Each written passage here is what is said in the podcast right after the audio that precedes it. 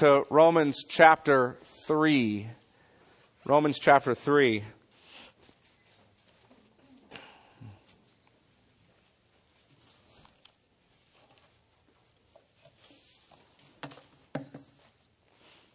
I was noticing not a lot of you stand during the first few songs, and I'm not criticizing you for that, but I was just thinking to myself, as a matter of pragmatism and the relative comfort of these chairs, I've made a covenant with my backside not to sit in them too long, much like Job and his eyes there.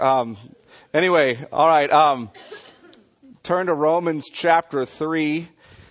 Start in verse 21. Romans chapter 3, starting in verse 21. But now the righteousness of God has been manifested apart from the law, although the law and the prophets bear witness to it. The righteousness of God through faith in Jesus Christ for all who believe. For there is no distinction, for all have sinned and fall short of the glory of God, and are justified by his grace as a gift through the redemption that is in Christ Jesus, whom God put forward as a propitiation by his blood, to be received by faith. This was to show God's righteousness, because in his divine forbearance he had passed over former sins. It was to show his righteousness at the present time, so that he might be just and the justifier of the one who has faith in Jesus. Let me pray. Lord, we come before you this morning, and as we look into your text and we understand how it is that you can be just, righteous, a good judge, and be one who declares righteous sinners, how you can do both of those things, Lord, how you can declare us as sinners to be righteous and at the same time be just. Lord, I pray that we would understand how you resolved that dilemma in the person of Jesus Christ through the sacrifice that he's made. Lord, help us to understand this great doctrine of propitiation. Lord, what it provides for us, a word that is so foreign, Lord, that none of us use in regular vocabulary, Lord, but a word that is so rich in meaning, a word that resolves the problem that exists between you and us. Lord, help us to understand it and to love it, to want to hear your gospel proclaimed in our sight and our hearing over and over again, for your Son's sake. Amen. Well, when I introduced the book of Romans back last September, and if you're new, it gives you an idea of the pattern here. Last September, not the September we just had, the one before, I talked about how this letter of Paul has had a profound impact in the history of the church. In fact, it had a profound impact in the life of St. Augustine. That's one of the people I talked about. It also had a profound impact in the life of Martin Luther, Martin Luther being one of the leaders of the Protestant Reformation. It was used to greatly impact Christianity, frankly, throughout the centuries, and especially since the Protestant Reformation. This letter was taught by Robert Haldane. I don't know if many of you have heard of him, but he was a guy who became very wealthy via family inheritance, was so wealthy that he decided to donate or spend all of his time studying and teaching the Bible to other young men, raised up many young men, and brought a great revival in Europe. That's post-Reformation, as a result of the work that he was doing, and actually funded much of the church planting that happened as a result of that personally.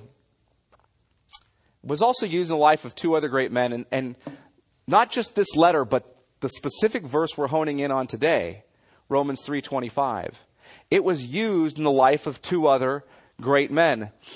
You may have heard of at least one of the two. You may have heard of both. One is named John Bunyan, and the other is named William Cooper.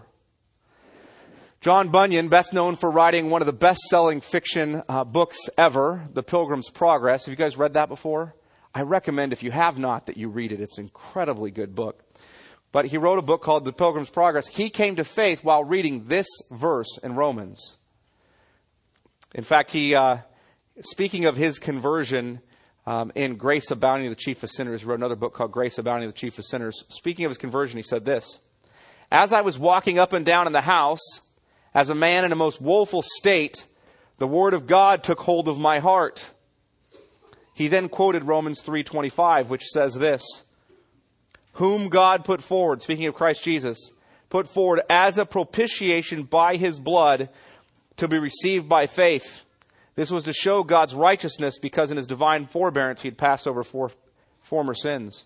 He read that and then he stated this, oh, what a turn it made upon me. I was as one awakened out of some troublesome dream. William Cooper, another young man who was changed really by reading Romans 3:25, actually happened right around when he was 25 or 26 years old. He was one of these guys who was greatly troubled. He was he was an orphan.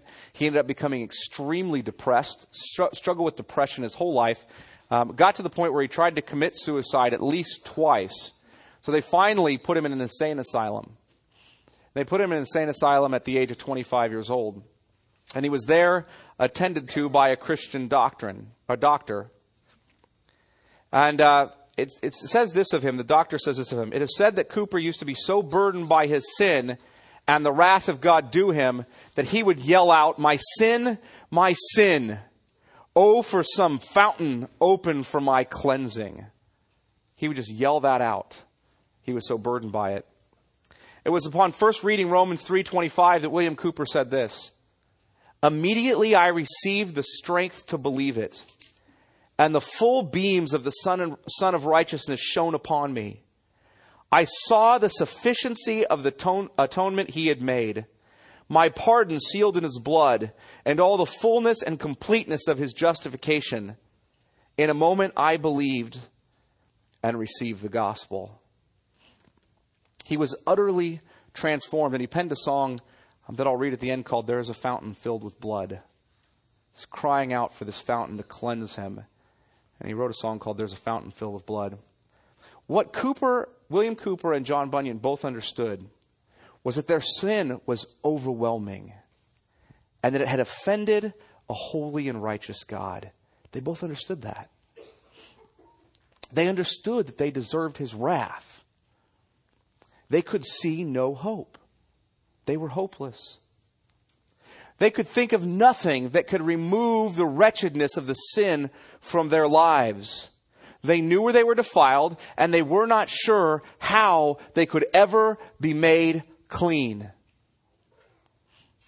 They could not be clean. They knew this. They could not be clean unless somehow God's righteous wrath was satisfied. God's holiness had to be vindicated for them to be made clean. They understood that. For them to have any hope. And that's where Romans 3:25 gave them such great hope. Because it announces this word, whom God put forward as a propitiation. Why? Why does it give them such hope to hear that? Because that term or that word, propitiation, by his blood, that phrase resolves a great dilemma. It answers the question to a great dilemma. How can God justify men? We're sinful. How can he declare us righteous and at the same time be a holy and righteous God? How can he do that? Because if he is a holy and righteous and just God, how can he let sin go unpunished? He cannot. If he lets sin go unpunished, he would be unrighteous. And so they knew he must punish their sin. So how could they ever be justified or declared righteous, saved? How could that ever happen? You know how? Propitiation. This term we're going to talk about, that's the solution. And they understood that. Propitiation is how God can be just and justify the ungodly. Today I want to look at this concept. And I know the word might seem foreign, right? How many of you guys usually use propitiation in your general conversation, right? How many of you guys have heard of propitiation? You guys even heard of the term? Some of you have. It's not often used. In fact, preachers often avoid terms like propitiation. Why do they avoid terms like propitiation? I don't know. Maybe it's because they don't understand it. Or maybe it's because they're afraid that the average folk can't take it. I'll tell you, honestly, the Bible has been given for the average folk, hasn't it? And the Bible uses the word propitiation. And it's incumbent upon me as a pastor to teach you what that word means, what that's about. So first I want to answer the question, what is propitiation? And then I want to provide three truths of biblical propitiation. I want to answer the question, what is propitiation? And then I want to provide you three truths about it, okay? So what is propitiation? It's a term that means this, the satisfaction of God's wrath. That's what it means. Simply, propitiation is the satisfaction of God's wrath. It refers to the vindication of the holiness of God through divine justice being exercised on the offending party. When you're a sinner, if God condemns you to hell, his wrath is propitiated. It's satisfied on you. And the condition that we're in is we are people who are sinners. And God's wrath needs to be propitiated against us. And so we all deserve what? Hell. In fact, we are all in reality headed toward hell in our natural state because God's wrath must be propitiated, must be satisfied. Some of your Bible versions, and I hope you don't have one that says this, may use the word in Romans 3:25, may say whom God put forward as an expiation by his blood. That's really not a good translation. It's not a good translation. The word expiation, Christ does expiate our sin, and we'll talk about that. But this phrase here, this Greek word that's being used here, is the word for propitiation, not expiation. Second, the concept of expiation doesn't even begin to resolve the problem Paul is addressing here. You might say, okay, Chad, that's really helpful. What does that even mean? Right? Expiation means cleansing or removal of guilt, forgiveness. Okay, so this is expiation. You're cleansed, you're removed of guilt, you're forgiven. Propitiation is the satisfaction of God's wrath.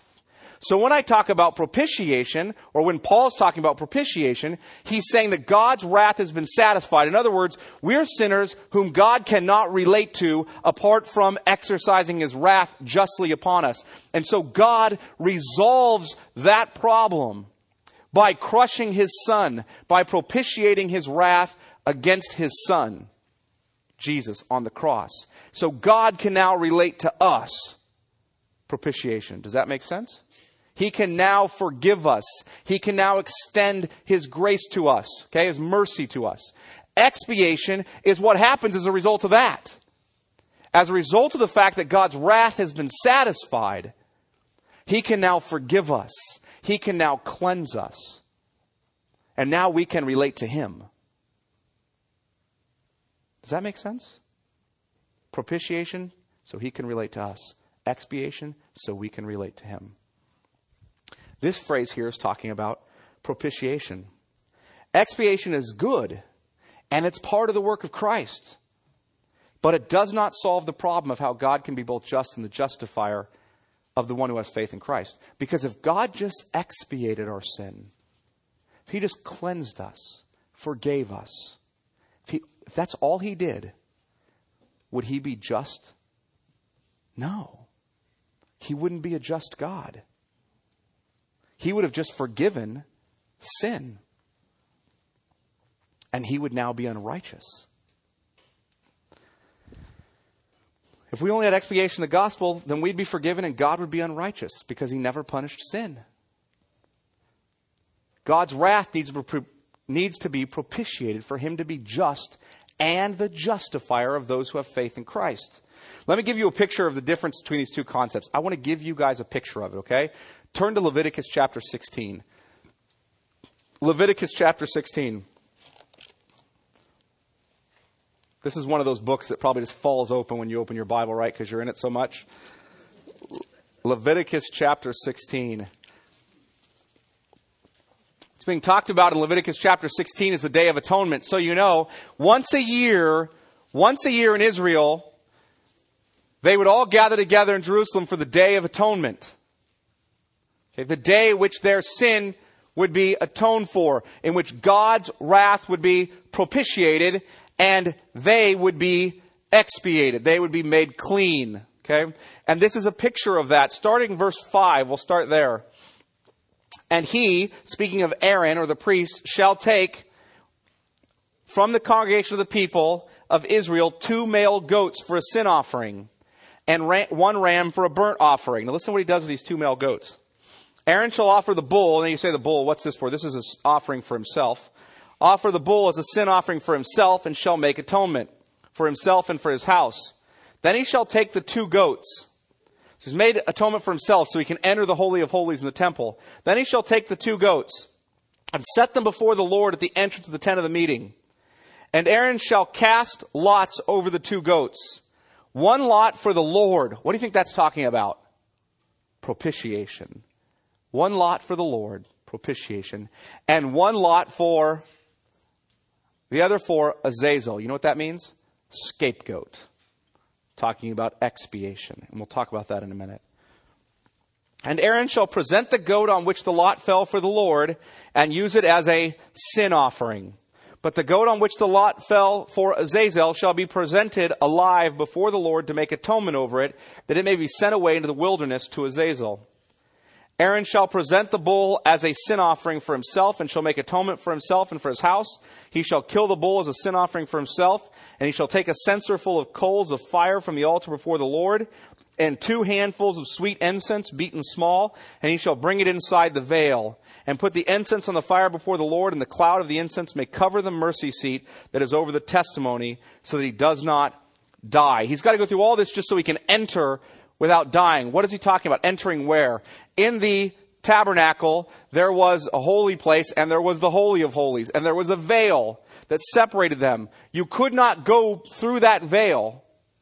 You could not go through there without your sin being atoned for, because if you went through there in a state of sinfulness, what would happen to you?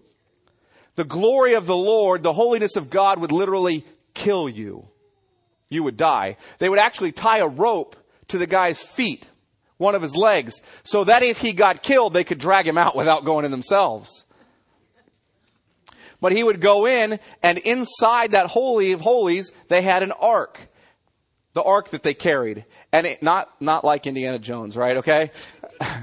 Kind of looks the same, I suppose, but they would, inside the ark, they had the 10 commandments. That's where the law was. On top of the ark was a gold-plated thing called the mercy seat. And on the mercy seat were 2 cherubs, and their wings were outstretched. What do the cherubs stand for? The holiness of God. And they're looking down at the law of God and the mercy seat. And here's the picture. We violated the law of God. We have therefore become unholy. We cannot enter his presence unless the mercy seat covers us, right? And what has to be put on the mercy seat? Blood. Blood has to be spread there to cover our sins so that we can enter the presence of God. And that's the picture that's given here. So let's go on and read what it says. Verse 14, and he shall take some of the blood of the bull and sprinkle with his finger on the front of the mercy seat on the east side, and in the front of the mercy seat he shall sprinkle some of the blood with his finger 7 times. Then he shall kill the goat of the sin offering. This is propitiation, satisfying God's wrath. Kill the goat of the sin offering that is for the people, and bring its blood inside the veil, and do with its blood as he did with the blood of the bull, sprinkling it over the mercy seat and in front of the mercy seat. Thus he shall make atonement for the holy place, because of the uncleanness of the people of Israel, and because of their transgressions, all their sins. And so he shall do for the tent of the meeting, which dwells with them in the midst of their uncleanness. No one may be in the tent of the meeting from the time he enters to make atonement in the holy place until he comes out and has made atonement for himself and for his house and for all the assembly of Israel. Then he shall go out to the altar that is before the Lord and make atonement for it, and shall take some of the blood of the bull and some of the blood of the goat and put it on the horns of the altar all around. And he shall sprinkle some of the blood on it with his finger 7 times and cleanse it and consecrate it from the uncleanness of the people of Israel. And when he has made an end of atoning for the holy place and the tent of the meeting and the altar, he shall present the live goat. So what's he done? He's made atonement for the holy place. The dwelling of God has been atoned for. God's wrath has now been propitiated. That's a picture of that. Then what does he do? Now he goes before the people and he takes the second goat. Verse 21, and Aaron shall lay both his hands on the head of the live goat and confess over it all the iniquities of the people of Israel and all their transgressions and all their sins. And he shall put them on the head of the goat and send it away into the wilderness by the hand of a man who is in readiness. The goat shall bear all their iniquities on itself to a remote area, and he shall let the goat go free in the wilderness. So here's the picture. On the Day of Atonement, all the congregation of Israel gathers.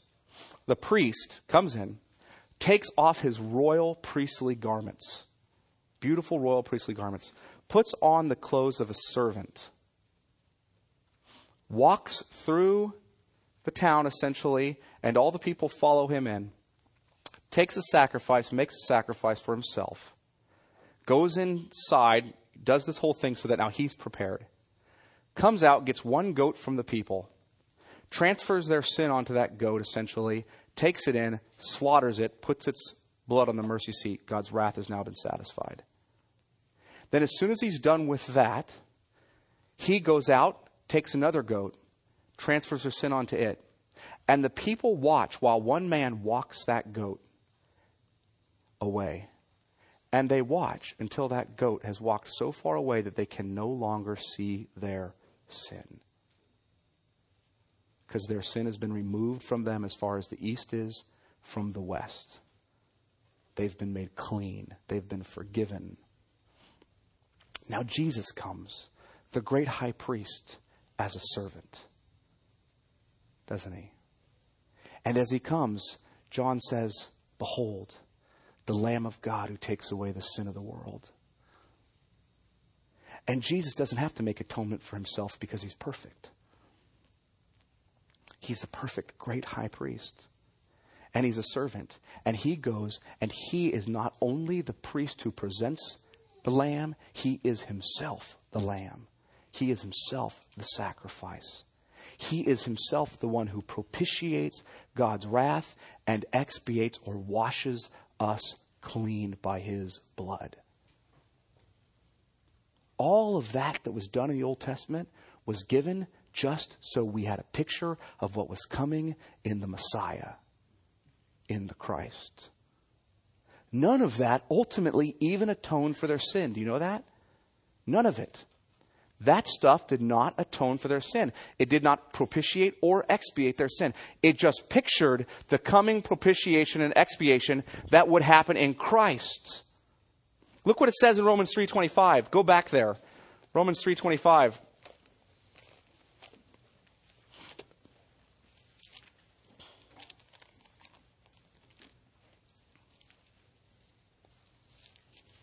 Speaking of Jesus, whom God put forward as a propitiation by his blood to be received by faith, this was to show God's righteousness because in his divine forbearance, he'd passed over former sins. The sins of the past, the Old Testament saints, had been passed over. They hadn't been propitiated or satisfied. They were passed over. Do you know when the sins of Old Testament saints were propitiated and expiated? At the cross. They were looking forward in faith to that day. But until that day, we have a great dilemma in Paul's mind. God's been passing over sin. God's been passing over sin. If he does not propitiate his wrath, he's unjust. And so Paul understands that what Christ did on the cross was the resolution to that problem for them and for us. So when we talk about propitiation, we talk about God's wrath being satisfied so he can relate to us with grace and mercy. That's what we talk about. You want to know one little interesting fact? In the Old Testament, the word for mercy seat in the Hebrew was translated into a Greek text called the LXX of the Septuagint. The Septuagint was translated from the Hebrew to the Greek a little over 100 years before Christ was born. It was the Bible that most of these guys were using, the Greek Septuagint. What's interesting is, in the Greek Septuagint, that word mercy seat is the same Greek word propitiation. Same Greek word. In other words, he mercy seated us. Right? He propitiated the wrath for us. So when we talk about expiation, we talk about when we talk about expiation, we talk about us being made clean so we can relate to God. When we talk about propitiation, we talk about him being satisfied so he can relate to us. God is definitely propitiated in the crucifixion of Jesus, and our sin is definitely expiated in the crucifixion of Jesus. But Paul primarily here is talking about how we are what? We are able to stand before God because his wrath has been propitiated in Christ. We're talking about it. How is it that sinners can be justified? How can sinners be declared righteous? Do you guys see the dilemma there? How is it they can be forgiven and declared righteous in God's sight? It happens through the propitiatory sacrifice of Jesus on the cross. In order to shore up propitiation more, I want to give you three truths about it, okay? Here's the first one. God requires propitiation. God requires propitiation. The very nature of God requires that his wrath be satisfied. The very nature of God requires that his wrath be satisfied. You know, most people today will say, you know, God isn't wrathful and angry. God's love. God forgives sinners. That's true, but he's also wrathful and angry. The reason most people say this is that they don't think that God's character requires that sin be punished. They don't want to believe that the God of the Bible is who he says he is in the Bible. Ultimately, they reject the idea of God's wrath as natural to God's character. They don't really believe that his holiness requires all this. And here's why. In part, I think because they think of God's wrath as being like ours. They think it's capricious and just kind of flying off the handle rage, right? Like God sees a sin and just flies off the handle. It's going to crush people. But it's nothing like wrath in us. Nothing like wrath in us.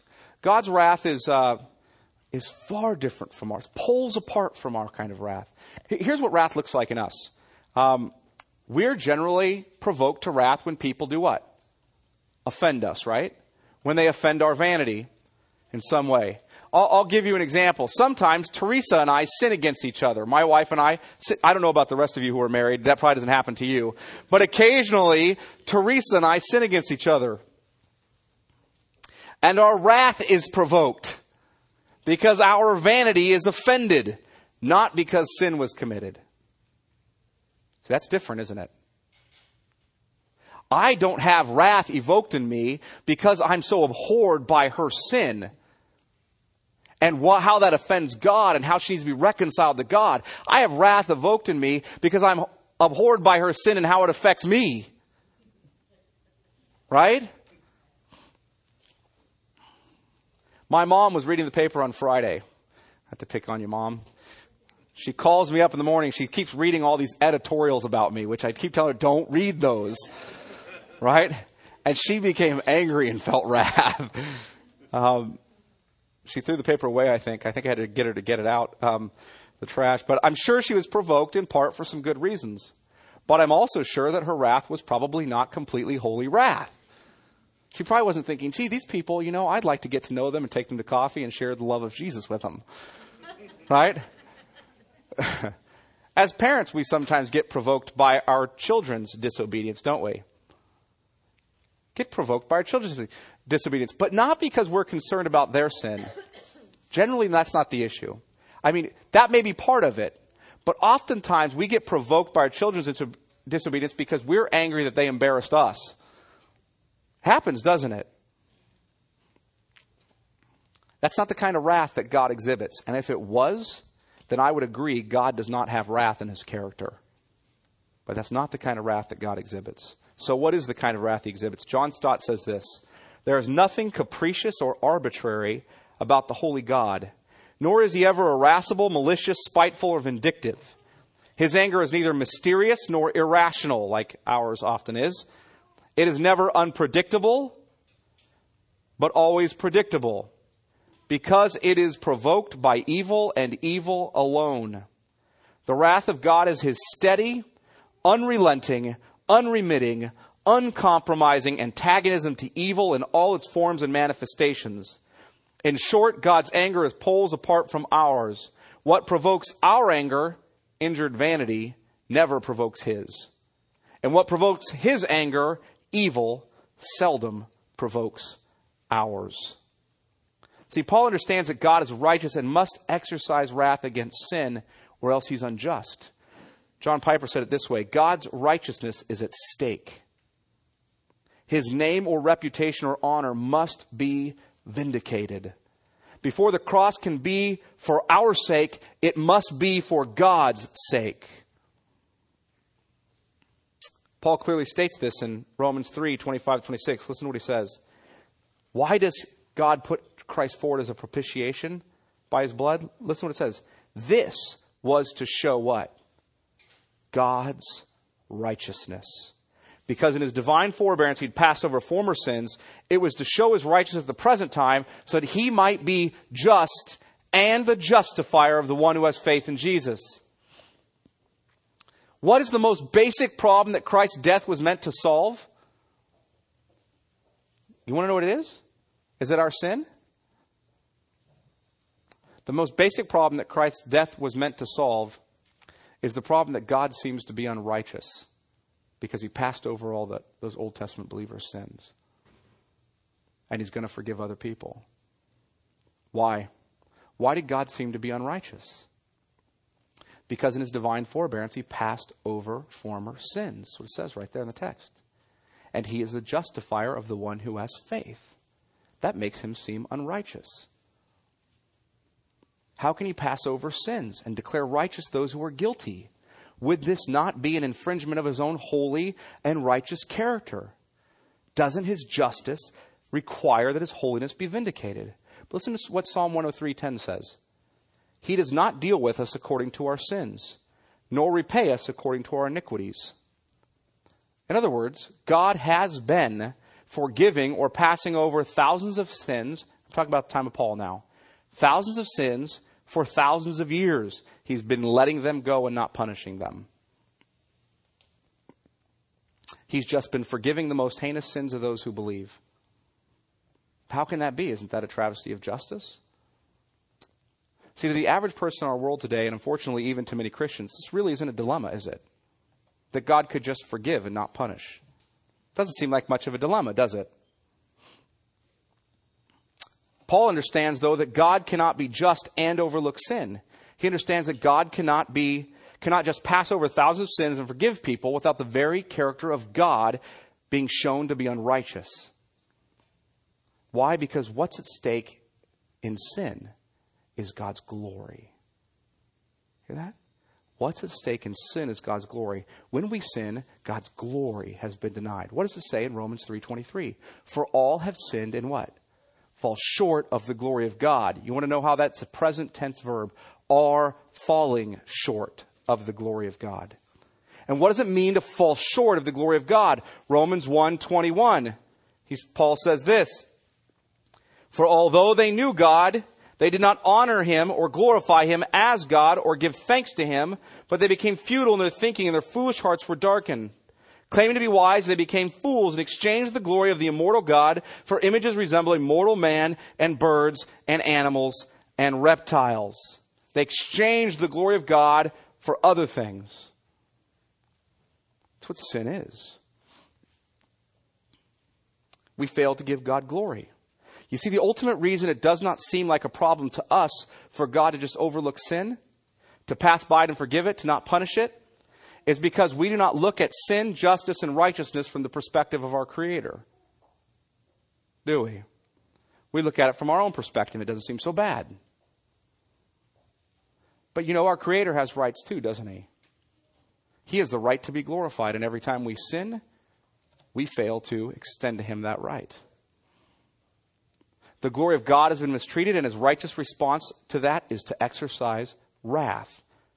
In fact, Romans 1:18 through 3:20 is all about how God is going to exercise his wrath against sin, isn't it? Starting in 1:18, for the wrath of God has been revealed, right? Okay, Romans 2:5, they're storing up God's wrath against themselves, all the way through 3:20. Yet we have to deal with a very troubling reality. How can it be, if God must punish those who violate his glory, that men are declared righteous and are forgiven? Even more, how can it be that for thousands of years he passed over sin and declared sinners righteous? Is God not really a truth teller when he says that if you sin, you must die? If God is just going to pass over former sins and justify the ungodly, then really God agrees that his glory isn't infinitely valuable, right? We can reject his glory. He doesn't mind it all that much. In other words, God is ultimately unrighteous because he does not care about justice. He's unjust. I mean, that would have to be the conclusion. And Paul understands that dilemma. Ultimately, if God takes his own glory seriously, if he considers his own glory of infinite value, and he does, then he must punish forever those who sin and exchange his glory for the glory of another. He must. He could settle it all at once. He could, right? And just condemn us all to hell eternally. And then he would be just, would he not? Yes, he would. And his holiness and his wrath would be vindicated, right? But God, see, this is the great part of the Bible. But God, because of his great love. You see, he also desired to justify men.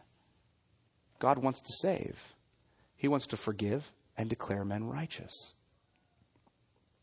Thus, God planned propitiation. That's the second thing. Not only does God's character require propitiation, God planned propitiation.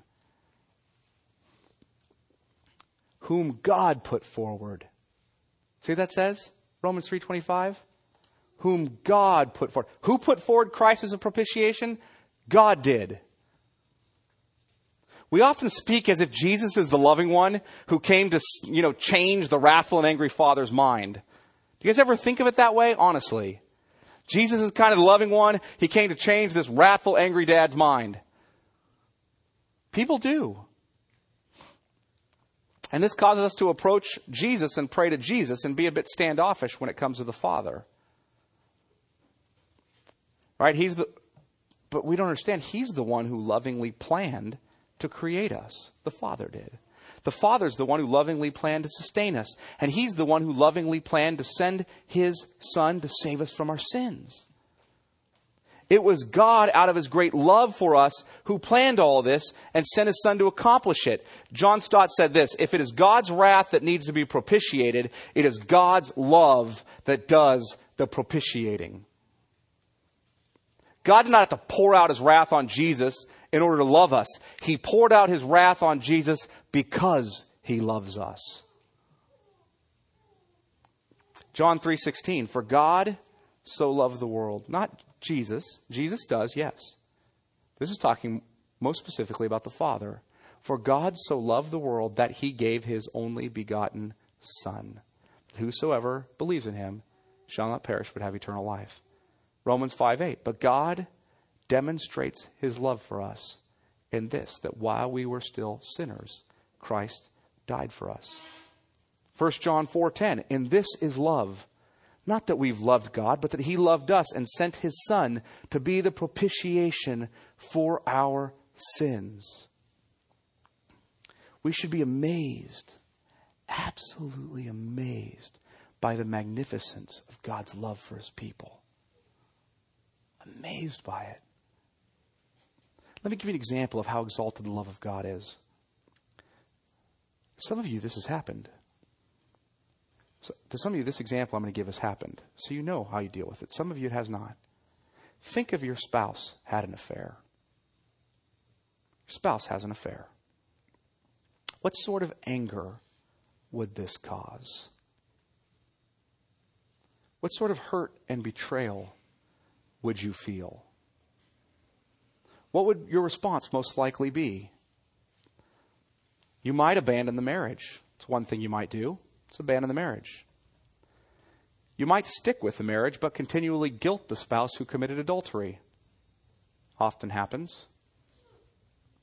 You would at least respond with some anger, tears, angry words, etc., right? At least. You might even get to the point where you extend forgiveness and move forward in the relationship. I guarantee, however, that the moment your spouse comes to you and says, I had an affair with so-and-so, please forgive me, I'm sorry, I won't do it again, I guarantee in that moment, you will not look lovingly at them and say, I love you and I forgive you, and now, you might say the first part, next part, and now I want to have a party because you've returned to me.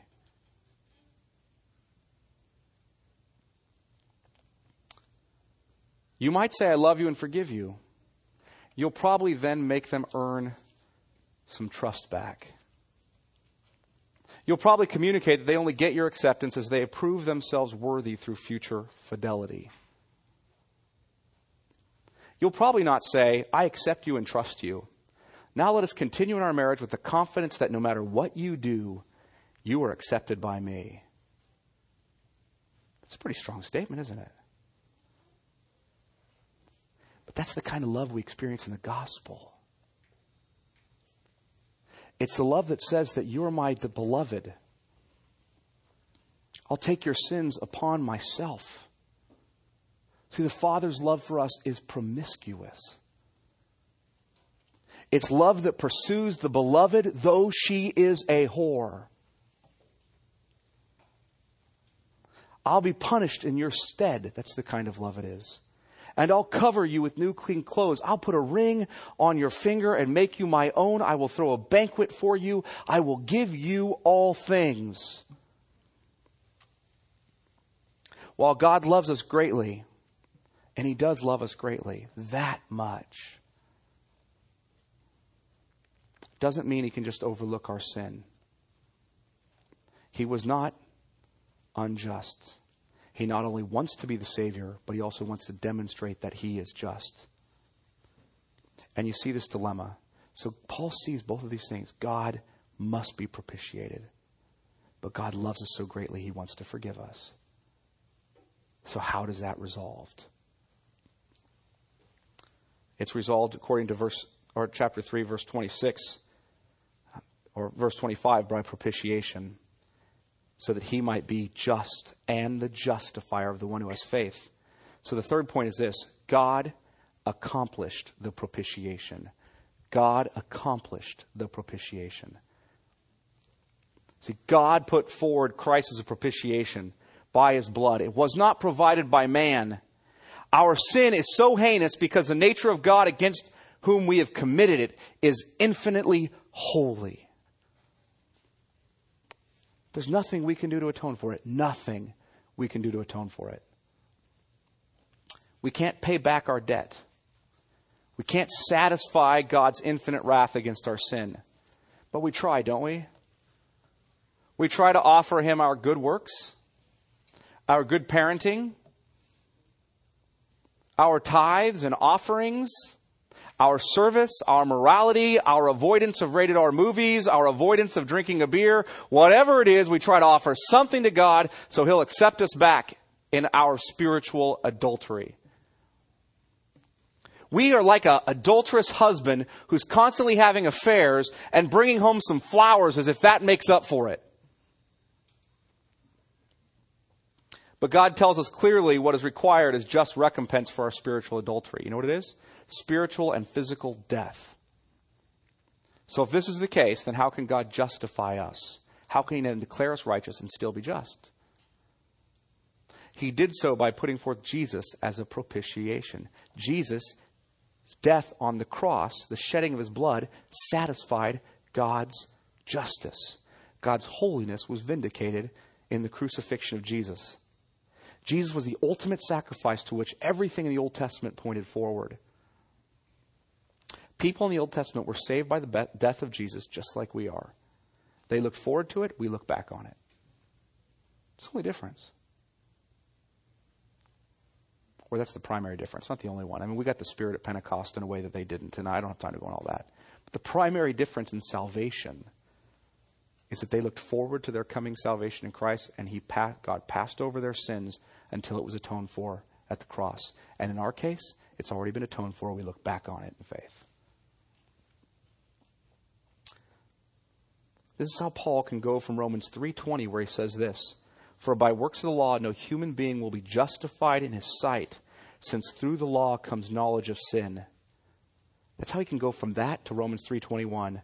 "But now the righteousness of God has been manifested apart from the law, although the law and the prophets bear witness to it."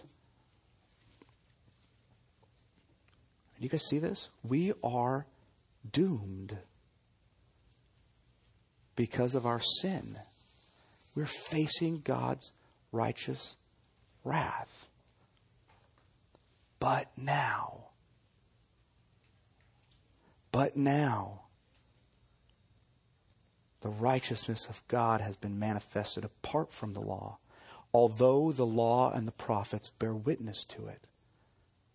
The righteousness of God through faith in Jesus Christ. For there is no distinction. All have sinned and fall short of the glory of God and are justified, what? By grace as a gift, through the redemption that is in Christ Jesus, whom God put forward as a propitiation by his blood, to be received by faith. This was to show God's righteousness, because in his divine forbearance, he'd passed over former sins. It was to show his righteousness at the present time, so that he might be just and the justifier of the one who has faith in Jesus. See how glorious that paragraph is? Earlier, I referred to the William Cooper song, great song that he wrote. And now that you have a better understanding of propitiation, God's wrath being satisfied, and the expiation that comes from it, are being cleansed and forgiven at the cross, I want to read his song. Here's the man who cried out again and again from the insane asylum, my sin, oh, for a fountain that would cleanse me." After he read Romans 3:25, he was radically converted, and he wrote this: "There is a fountain," hear that? "There is a fountain filled with blood, drawn from Emmanuel's veins, and sinners plunged beneath that flood lose all their guilty stains. The dying thief rejoiced to see that fountain in his day, and there have I, as vile as he, washed all my sins away. Ere since by faith I say the stream, thy flowing wounds supply, redeeming love has been my theme, and shall be till I die." Let me pray. Lord, I pray that your redeeming love